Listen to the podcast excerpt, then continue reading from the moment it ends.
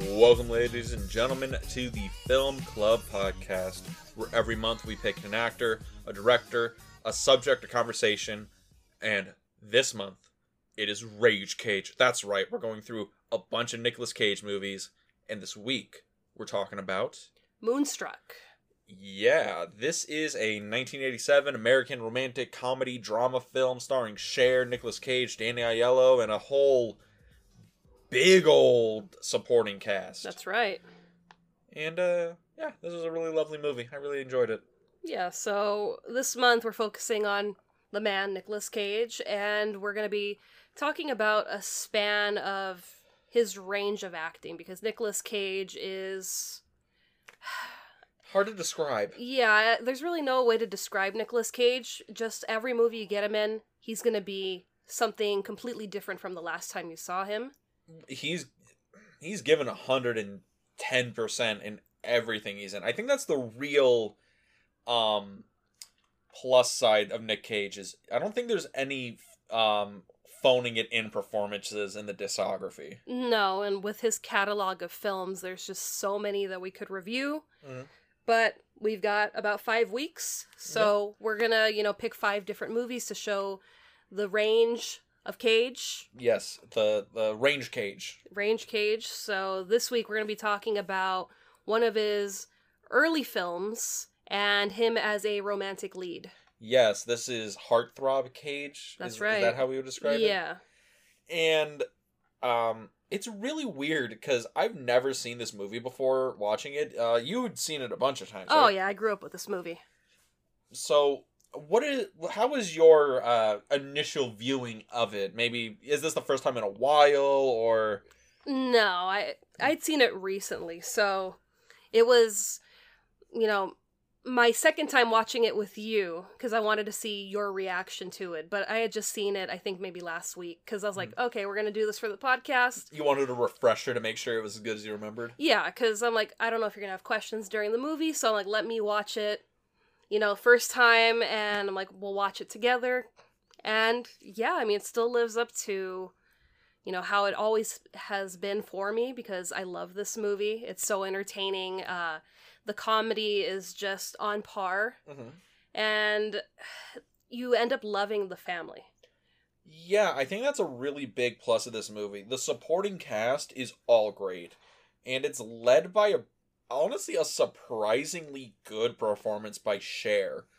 Yeah, Cher the singer. You're the only one that seems to be under the uh, under the impersonation that Cher isn't a good actress. I, look, I don't know if it's just I've only seen late stage Cher. Like I've only seen Cher in like the last 10, 15 years of her career where she stopped caring because she had all the money. But those ones have been pretty bad.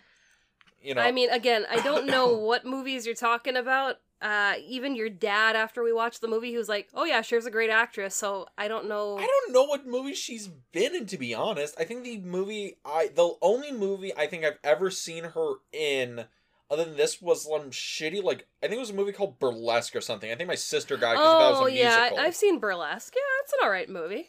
I, I mean, I thought you were gonna tell me you saw like Mamma Mia too. oh god, is she in Mamma Mia too? Yeah, Oh what the fuck? I mean, I haven't watched those movies. What what is I mean, I really should because I like ABBA. So it's like, is the whole point of Mamma Mia just to be an it's an ABBA musical, right? They're just Yeah. musicals with like all ABBA songs. yeah.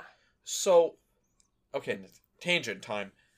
What is what is the story of these Mamma Mia movies? I have no idea. Are they like I, are they like I've never ABBA seen. docs? I've never seen the play, and I've never seen any adaptations of it, so I don't know. Wait, it's a play? Yeah, it's I- like an onstage like musical. It's been like a thing that's toured around for years. I didn't I didn't know Mamma Mia was a stage play before it was a movie. Yeah, Oh, that makes so much more sense. yeah. So I, I, thought mean, that was written as a fever dream by some coked out executive. no, it's been around for a very long time, and it's just like it makes sense why they would bring Sharon to that universe because she's still a really great singer.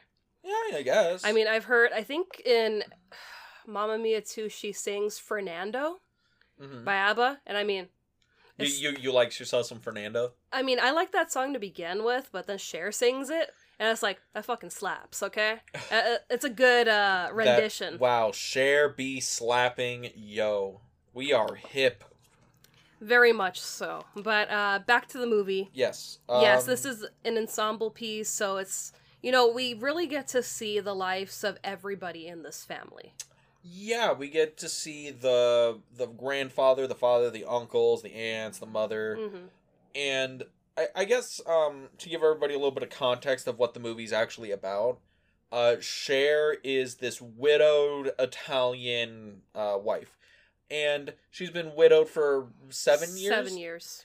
and she started dating this boy Johnny, played by Danny Aiello, and he finally proposes marriage, and they're gonna get married, and oh, she's like finally, you know, ah, somebody who loves me, and we're gonna get married, but he has to go see his mother because she is on her deathbed, hmm so he has to go back to Sicily, and he Palermo, to Pal- be exact. Palermo, yeah.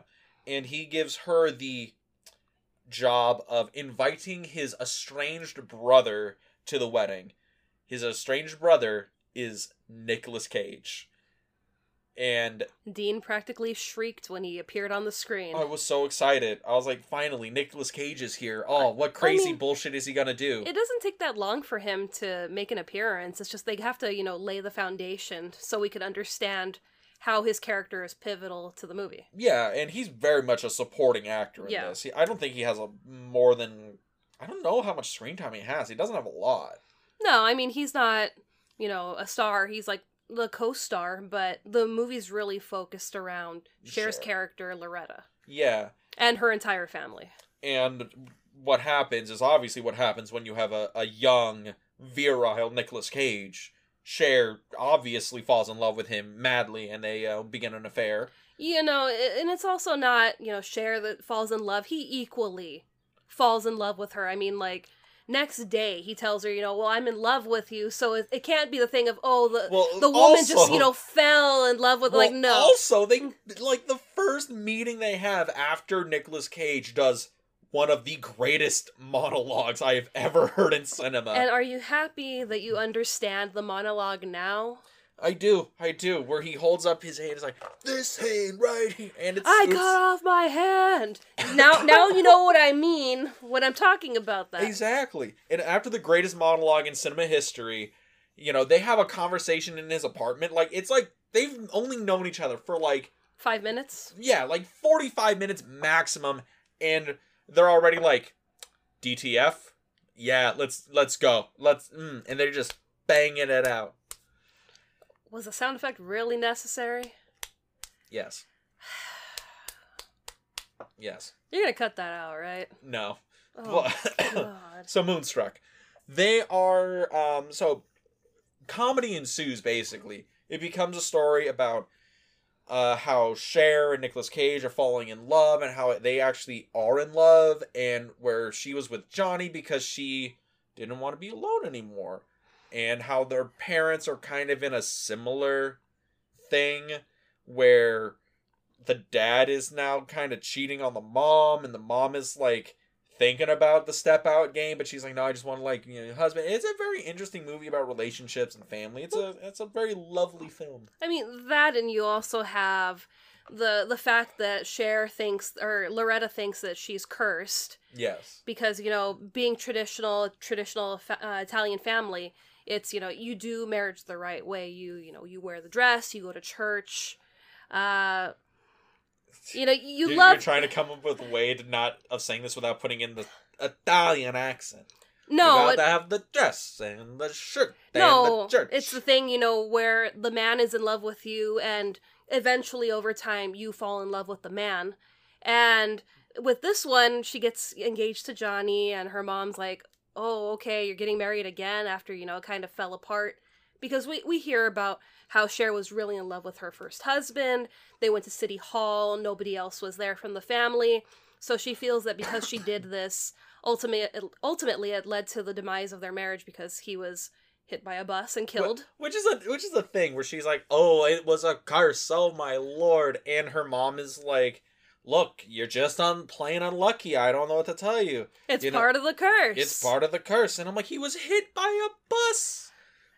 Like, You- don't gloss over this. He was hit by a city bus. And how often does that happen? It happens, but not that often. I guess. I guess. But it's just this thing of, you know, Loretta's been alone for the past seven years, and, you know, she finds Johnny, and it's kind of like, okay, we're gonna do this the right way. I'm not really in love with you, but you love me and you care about me, and I care about you, so let's do this the right way so I'm not, you know, alone forever and a burden on my parents. It's like, you know, I have a partner. And I love that, you know, I'm going to jump to kind of like the middle, close to the climax of the movie, yeah, yeah. where um, Loretta and um, Ronnie. Ronnie are having an argument. And, you know, he's like, you know, don't marry him because that's the safe option. He's like, you know, you deserve to be with somebody you actually love. And she's like, you showed up too late. And he's like, you know, I'm right here. And it's like, you're too late, though. Mm. It's like if I had met you before I met, you know, your brother, If this would've been absolutely, absolutely, I would have, you know, gone with you because I actually love and care about you, and you piss me off and you push me to no end. But that's how a relationship should be. It's that's, trying, That's the love. you know, not something where oh, it's safe. It's you know, he's gonna be there. It is. This is the um. It's like the thing where it's like, oh, do you go with the the the preppy rich boy who will make you happy, or do you go with the the rebel on the Harley Davidson? That is this story. Just like No Harley though. no, not uh, not yet. I'm convinced that Ronnie has a has a motorcycle we just did not see. I mean, dude loves the opera, and if he's gonna be all you know in the bakery all day baking, hell yeah, he's gonna save his money to get those nice sweet box seats in the opera that cost an arm and a He- leg. Yeah, but he's he's the kind of guy who wants to roll up at the opera in like the cleanest tuxedo you ever seen and hop off that motorcycle, puts the helmet on, and then you know, being like, "Yes, yes, ladies, I am literally James Bond with my tuxedo, motorcycle, and the Nick Cage charm." Come on, come on, Booth. Uh, I don't think so. Oh, oh, so, so, so savage, so savage. But we have them as our main characters, and then we have Loretta's parents, uh, played by Olympia Dukakis and Vincent Gardenia. Uh, Gard Gardenia. I think it's Gardenia. Uh, but yeah, the- her parents- Vince, Vinny.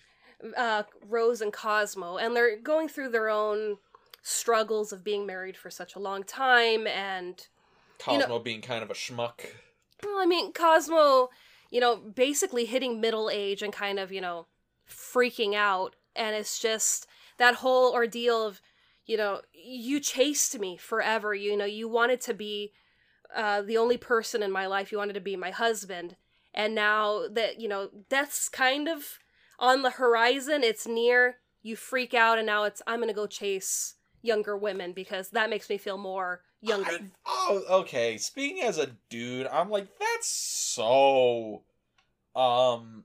I'm not gonna say like like mean, but that's like really simplistic. But that's what he does in the film. I'm not saying all men. Oh I'm no, saying no, that, that. the character of it's like- Cosmo, because we have his brother-in-law, who is Rose's brother Raymond, Mhm. who's been married to uh, his wife, his wife Rita, and they're very much still in love. Yeah. And it's just to show, you know, the parallels of okay, well, they've probably been together just as long as Cosmo and Rose have, but they're still very much like teenagers in love. Mhm. So you see that difference of It's about keeping the passion alive. keeping the passion, but also when your partner starts to kind of fall out of love with you, and that struggle of, I love my partner, but what do I do? Do I also stray, or do I stick with my values?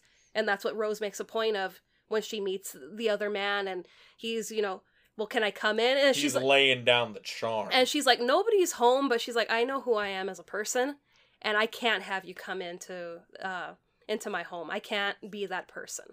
Yeah, and I think that's kind of the smart thing about this movie. It's probably why the movie works because if it was just a story of a um of a woman who now has to choose between her fiance and her fiance's brother, I think this would be a little too generic. But adding in the aspects of like her family and the complexities of her family and the overall theme of like well, what is like what's love and romance in in like the passion and how that's vital in relationship? And that's really what makes the movie sing. Yeah, and I mean, you get a lot of influence from the parents, where, you know, Cosmo's, you know, out running around doing what he wants to do because he feels like, you know, I really haven't accomplished anything in my life, so I may as well have a good time while I still have time. And Rose is just like, you know, imparting the wisdom on her daughter. You know, even though as bad as it sounds, you know, don't marry somebody that you love. You know, it's just I understand where she's coming from because she married somebody that she loved and, now he he's hurts. her. and he's hurting her. He's straying away and it's just that anguish of you know, I want to talk to you about this and tell you to stop, but it's like, you know, you might also leave as soon as I tell you to stop. Well, what's what's that old saying? Um, the people who can hurt you the most are the people you love the most. Yeah. and it's a really it's really true in how this movie is portraying it and i just wanted to to say you know for the record because boo always thinks i hate every movie she picks. I really do like moonstruck. I think this is actually a good movie and i think it hel- held up really well. Yeah, and I mean, you were surprised to see that it won 3 Oscars. yeah okay first of all what the actual fuck? That full metal jacket came out this year people. It wasn't even nominated for best picture. Fatal Attraction came out this year, but it's just it's a special story. And even though you were like it's a it's a romantic comedy, it's a romantic comedy, but it's more complex than you know the romantic comedies that we have right now where it's just the two Oh, it's characters way better than any of the romantic comedies now. Exactly. Ninety percent of roman- mainstream romantic comedies now are shit. It's like the ninety percent of mainstream comedies now are shit. Well, that and, you know, a lot of things get repeated over and over. This one is so unique because it's the entire family and seeing the struggles of just about everybody in this family except for grandpa because grandpa's on his on his own. It's just him and his dogs. So we don't see, you know, the the dynamic of him and grandma. Well, I think his whole thing is how do you deal with life after after somebody's gone on? Because After loss. After loss, yeah. And, And he replaces her with like dog with like his dogs and all that stuff, and he's, and he's living with it. Cosmo is his son. So he's seeing his son stray and kind of not only stray on his wife but really the family because he's becoming more and more um what what's the word that I'm looking for? Uh, I, again, I say scummy, No, not becoming a little bit of a scumbag. No, not scummy. He, he's becoming more isolated because that's how we first meet him. He's asleep in the living room listening to records, and uh, Rose is up in bed.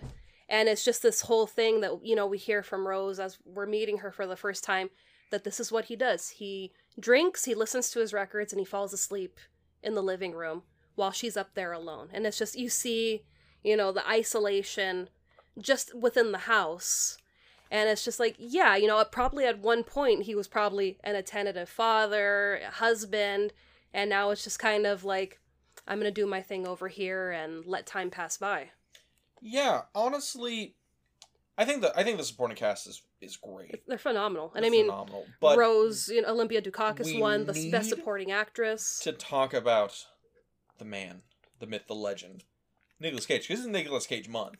We've It given is. our props to, to the movie and everyone. And this isn't his, you know, first feature film that he's been in. oh God, no! This was already down the line for him, if I'm not mistaken. Yeah, so I mean, he's been in films before, but this was his first Oscar nominated winning film. I believe so, because Moonstruck comes out in '88, is what we said. I think it came out in 87 and we saw the 88 uh, oh, oh, because that's yeah, the '88 awards. Yeah. Yeah, because in 1987, this is this is what comes out, right? He's in Peggy Sue Gets Married, that's Mhm. directed by Francis Ford Coppola. He's in Raising Arizona, directed by the Coen brothers, hmm and he's in Moonstruck. All that is in like 1987. Yeah. And yeah, this is his um his Oscar performance. That's what he gets nominated for. He gets a Golden Globe nomination for best actor in a comedy musical. But 87 really is the year that Cage kind of breaks into I guess like mainstream actor status. Yeah.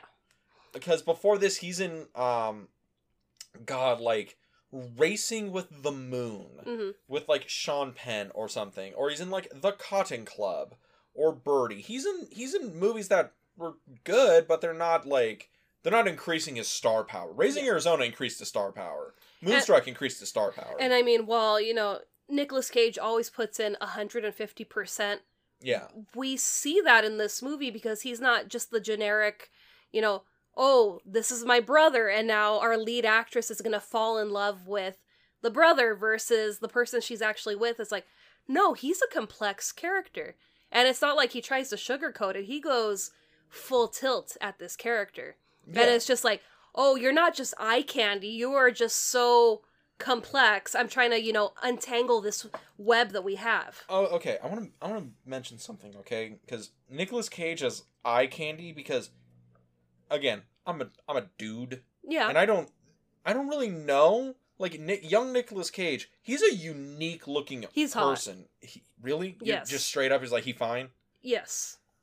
Really? I That's mean, weird. yeah, he's got the piercing eyes. He's got, you know, basically chiseled a chiseled jaw, you know, really good cheekbones.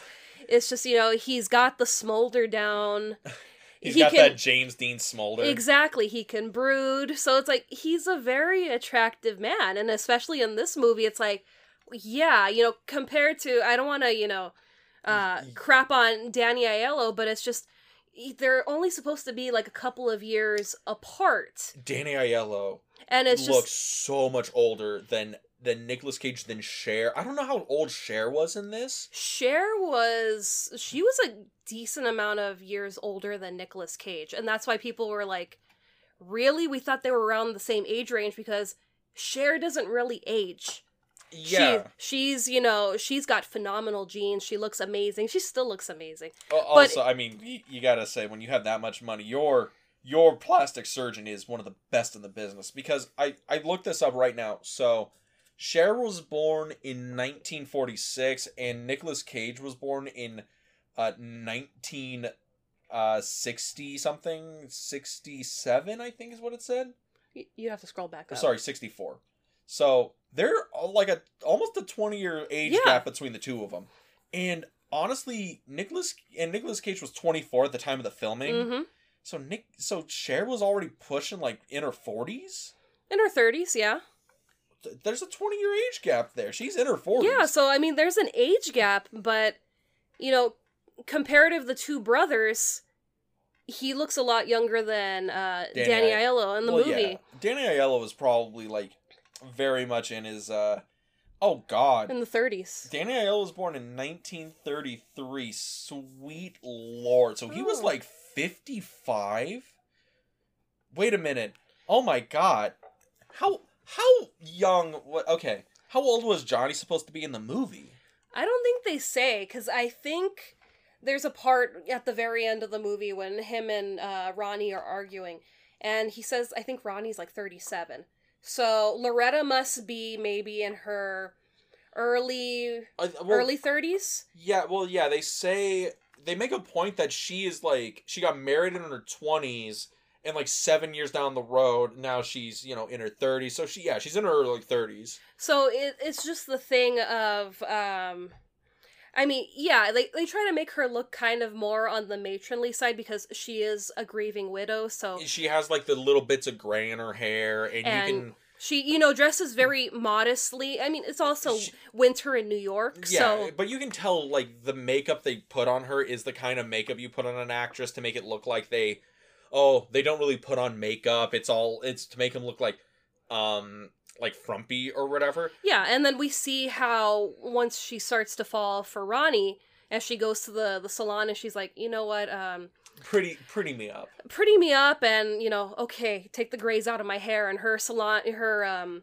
Uh, beautician. her beautician is you know over the moon finally finally so we see this grand reveal of her without the grays and with the makeup The and it's dress and all these other and it's things. just like she's still equally as beautiful as she was before she had that transformation Mhm. so it's kind of like you can't say oh yeah that really knocks some years off of her it's like no she just looks She- It, it literally looked like she just dressed up for the night, which I think is a is a better way to do it because I kind of have you, seen that in like bad teenage comedies where it's like, oh, the girl takes off her glasses, takes down her hair, and my God, she Oh. was a supermodel this whole time. Oh my god, what what was it? There was it. There's a some movie like that where it's like There's a uh, lot of 2000 movies like oh that. my! I think it was one where it's just like, oh, it's oh Jessica Alba, and she's got the glasses, her hair's in like the Mm-hmm. in like the bun or whatever, and they're just like, oh yeah, that girl, oh she's like the the ugly art student in high school, blah blah blah, and I'm like, guys, that's still like primo Jessica Jessica, Alba. Alba, like right there, like what the fuck do you mean? Yeah, but what I was trying to say was that, you know, even in the makeup before and how the way they had her before, where she kind of looked like the grieving widow, she still didn't look like she was closer in age to Danny Aiello. No, So which- that's why it was kind of a thing, you know, okay, you know, possibly she's marrying an older man, he's more secure, he's yeah. and it's just, you know, you have this, oh, okay, now she's really into Ronnie, who's kind of kind of like the shiny sports car, you know, a little wild, a little dangerous. Yeah. Uh really nice lines. really nice lines. I like. All right, yeah, we get we get it, boo. The young Nicolas Cage can really fill out that tank hey, top. hey, you were the one that made a point. You're like, my God, look at him in that tank top. He is Look, ripped. It is again. I don't know if, if Nicolas Cage has ever like gotten gotten shredded for anything, but he's in like really good shape for being this Yeah. young. I just I just wanted to point out that you know it's just it's just weird to see to see young Nicolas Cage because I all my Nicolas Cage um lore basically is uh National Treasure and Up. Okay. so you know not I've never seen like ripped Nicolas Cage. It's weird I mean, you were kind of crushing on it. You were like, "Whoo, look I- at him in that uh, that white tee." not crushing on a white tee Nicolas Cage calm down now And I mean, we get him in a tuxedo. we get him uh, morning after the opera, where he's still kind of in the tuxedo, but he's got like the the flannel jacket on. yes where he has to re, uh, reassess his bad boy persona It works. It does. But I, I just wanted to point this out because, like we were saying, Danny Aiello's like in his 50s during like filming of this. Nicolas Cage is like half his age. He's like 24. Yeah. And like Cher's in the middle. She's around 40. Mm. So it's just really weird to think of that kind of age bracket, Mhm. you know? Because do you think this was meant to just be a Cher star vehicle? Mm, and th- and that's why they cast her because I don't know if, if Cher would be the first choice of we need a romantic comedy lead because I again I don't know really her big uh you're just you're just hating run. on Cher. D- look Burlesque was a really bad movie all right I'm sorry Jeez.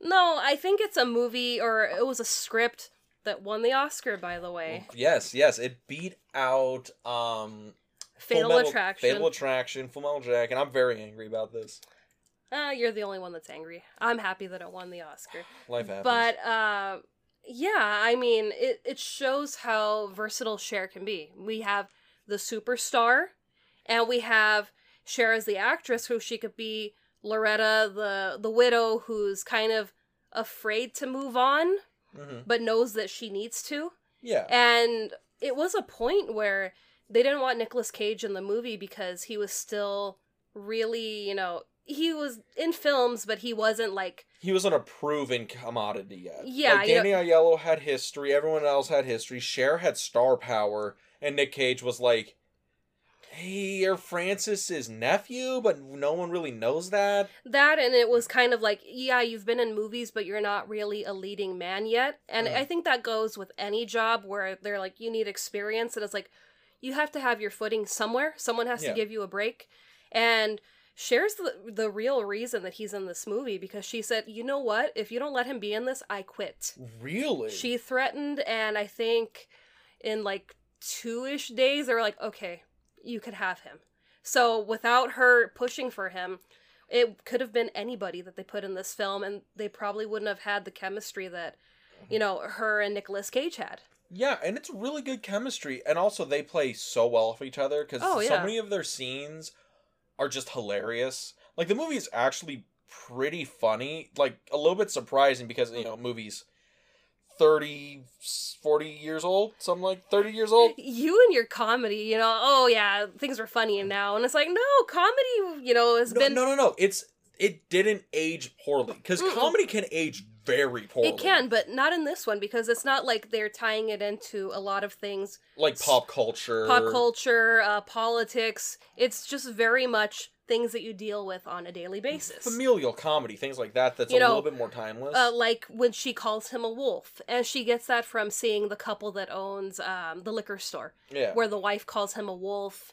and you know they're kind of having this argument, but they've been around, and he's just like, you know what I see? He's like, I see the woman that I married however many years ago, and then you know she kind of retains that as she calls him a wolf because you know he's very animalistic with flipping the table and kind of it- flipping out and you know- it's the great setup to the gag that comes, you know, twenty pages down the road. Mhm. It's really well written. Like it winning the Oscar for best screenplay.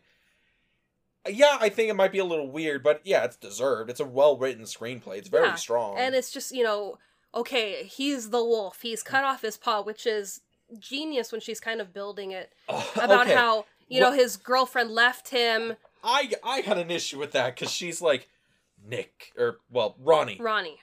you that that uh you know oh you wanted to cut off your hand. You did that because you you didn't want to be with this woman. You're like the Hmm. wolf who chewed off his paw. And i'm like ronnie chopped his hand off in a in a freak breading accident. That sounds horrible. It sounds horrible, but all these years he had blamed it on his brother who said, hey, can you cut me some bread?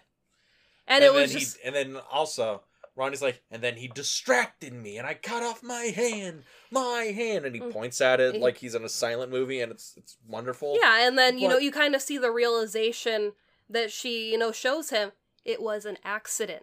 It's like your brother didn't, you know, maliciously come into the bakery that day expecting, you know, hey, I'm really going to have you cut me some bread, but I really really want you to cut, you know, your hand off. And it's like, no, and he even comes to the he's like he's like I wasn't paying attention. And it's just like but but he still i would still be a little peeved if oh i chopped my hand off while my brother was quote unquote distracting me. His brother could have been talking shit to him right? And just chopped his hand off. I'd be a little miffed. Yeah, Even but if I it was mean an accident i'd be a little miffed. But you work in a job that is very dangerous, and you know, hey, I'm working with this. I need to pay attention, or else I can very, you know, very much injure myself. ronnie he works in a, in a bakery bakeries are dangerous there's french bread french bread can cause a concussion just saying he knew the risk when he walked into the shop knew the risk when he when he started slicing that bread all right I'm gonna continue shaking my head at you. You can keep shaking your head all you want. I'm but just saying, um, speaking Johnny, of the, Johnny deserved to get his girl stolen from him. well, the the bakery actually is a real location. It's not a film set. Oh, really? Yeah, it's cool. uh, I know it's probably changed hands, probably A dozen a- plus a times. dozen plus times over its history, but um, I'm not really sure what it is now. But what I do know is that all the baking equipment is still at the bottom of that place. Really? It was too heavy to move out, so they were just like, you know what? That happens so much for Yeah. everyone out there. That happens way more than you think. Where it's like, oh, the business went under. We're gonna have to, you know, get rid of all the ovens and all the Mhm. all the, you know, the iron doors and the Mhm. fridge and all that stuff. Yeah, yeah. You you need it costs more money to rip that shit out and sell it than to just leave it. Yeah, and I think, I mean, that's cool that, you know, if that place is still like a functioning restaurant or a store, that it's just beneath there. Yeah, it happens all the time in restaurants. They Uh, do not want to move the stoves because those fuckers are heavy, and you have to do a whole thing with the gas lines. Yeah, but what I also thought was cool was um, that this was shot on location in New York. Mhm. It's not, you know, green screens. It's the actual Met. It's not like a stage. Yeah, so it was like, it really makes the story and these characters feel real. And um, I know during the part with the, the snow, when they're arguing in the snow after the play, uh, they were actually freezing. Cher was like, Yeah, I was freezing to death out there, but we needed to get the scene. So it's like, it's good acting, but it's also Just reacting re- to the world around you. reacting in reality with oh my god, I want to go inside, but we got to get this done. And it, it it plays really well into the scene cuz you know, he manages to walk her back to the front of his apartment. And it's just like you were leading me here the whole time when it was I will do you this favor of going to the opera with you. Men call that playing the game. Yes. Honey, let me just walk you down the road. Hey, it, this is weird. We're just in front of my apartment. Oh, it's a little cold. Want to go up, you know, Mhm. upstairs, cup of coffee, a nightcap, Typical playbook. Netflix, chill. Mm-hmm. That man, he's played the game. He's he's seen the field before him. He knows the play. But yeah, you know, we see that him, you know, playing the field, but we to go back to the range of Cage, we see this very animalistic, angry man, and then we get to see This passionate, this like kind person. mhm, see who he really is underneath this rough exterior, and just seeing that you know he loves the opera, you know he love he's very intellectual. Do you think this is cuz Nicolas Cage he he went from um being like a method actor to being like uh I think now he calls it um nouvelle shamanistic acting like weird yeah. he the man meditates with snakes to prepare for a role. So to each their own. teach their own. Do you think this version of Nicolas Cage is different than the Nicolas Cage we have now? Can you see the lines drawn? Because this is very close to like Vampire's Kiss, which, by the way, Vampire's Kiss came out like the next year. It was an amazing movie. Yeah. Yes, but that that was the movie that almost bombed his career. I found that out. That was that was fun.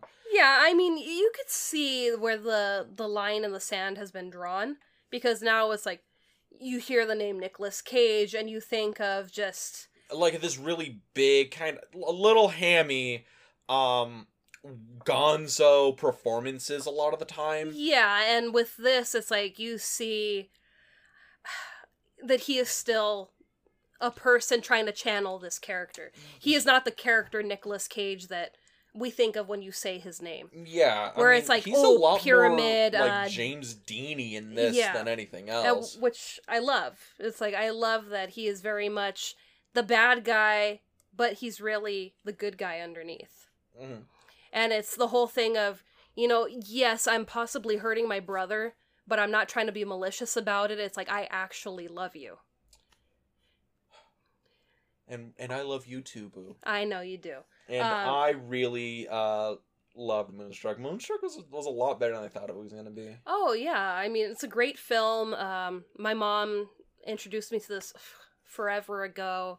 Uh, it was a store or it was a movie that her and my grandmother loved, and my grandmother was a lot like Olympia Dukakis is Rose in this Mhm. movie. So it's kind of a way for me to see my grandmother. It's a little bit of a family experience. Yeah, it's me being able to see my grandmother who's passed on now. But uh, yeah, it's you know just her dynamic with Cher because they feel very much like mother and daughter, Yeah. and it's you know a lot of this movie is just so well done. Um, John Mahoney, who plays the man that keeps getting rejected in the restaurant, Oh, I love it when he gets hit in the face with the water glasses. and it's like Oh, every time they go visit that restaurant, he's just getting rejected by these younger girls because that's what he does. He chases younger women. But uh, John Mahoney is Frasier's dad in the the sitcom. This, and- is this movie just the precipice of all the things you grew to enjoy as you got older?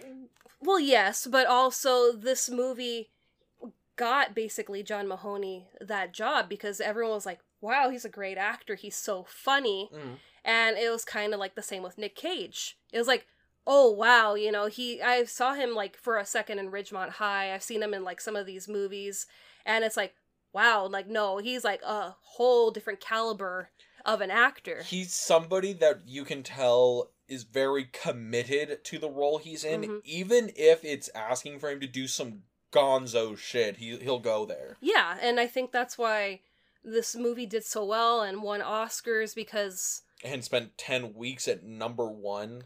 yeah, it, it's a phenomenal movie with a phenomenal cast. I mean, like I said earlier, you know, even Grandpa, we don't get too much of a story on him, but he's hilarious. Yeah. And and the parts that we get him in. And it's just yeah, it's a great ensemble piece that I love very much. Man, I can I like talking about Nicolas Cage movies. I know, that's why we're doing a month of Nicolas Cage movies. What are we watching next month or next week? Well, we. No, no, next month. We should just make it like like the rest of the year is Cage is Rage Cage. I mean, he has so many movies. We could probably do that. I think it's a he is just crossed the hundred performances as a leading actor, leading man. I think that's what he said, but I Hmm. don't, I don't, I don't know. I'd have to look it up. But next week, Yeah. So this week we did, you know, more of the romantic leading man. well, yeah, the supporting Cage, the the the birth of mainstream Cage. but you know romantic you know the uh so next week i think we're gonna do action hero cage Action Cage. which means we're gonna be watching con air I'm so excited about this. I've never seen Con Air. And dean is you know i love nick cage so much oh I- my god I but really enjoy i've never him. seen moonstruck i've never seen con air Never seen, never seen it. And I want you to know this. So, in the long, long ago, in another podcast, I had mentioned I had never seen Con Air, and my co-host on that show, David, hi david hi David, literally was like, "I've lost so much respect for you because you've not seen Con Air." And I'm like, "What do you mean?" And he's like, "It is the perfect film." I think I think he unironically told me Con Air is the perfect film, and I and I just I need to see this. i mean i really like con air uh i don't know if i have more influence because this is more of like a family movie to me moonstruck Mhm. where I feel like I prefer Moonstruck over Con Air, but Yeah. they're also two very different vastly films. different. I can Yeah. imagine. But the performance is equally as great in Con Air. You know i i cannot wait to watch this movie. Hopefully everyone you you can't wait either. Where can they go to find us? Well, if you want to listen to us on a different platform than you currently are, you can find us on Anchor FM, Apple Podcasts, Spotify, and we're also on YouTube. yeah we're on our youtube channel the film vault. You can show up listen to this podcast on the film vault comment on our uh, episodes on the film vault or subscribe and do other cool stuff like that Yeah, and if you want to follow us on social media where we post our adventures, memes, uh, other funny things, you can find us at the Film Club Podcast on Instagram. And with that, we'll see you next week at the film club peace.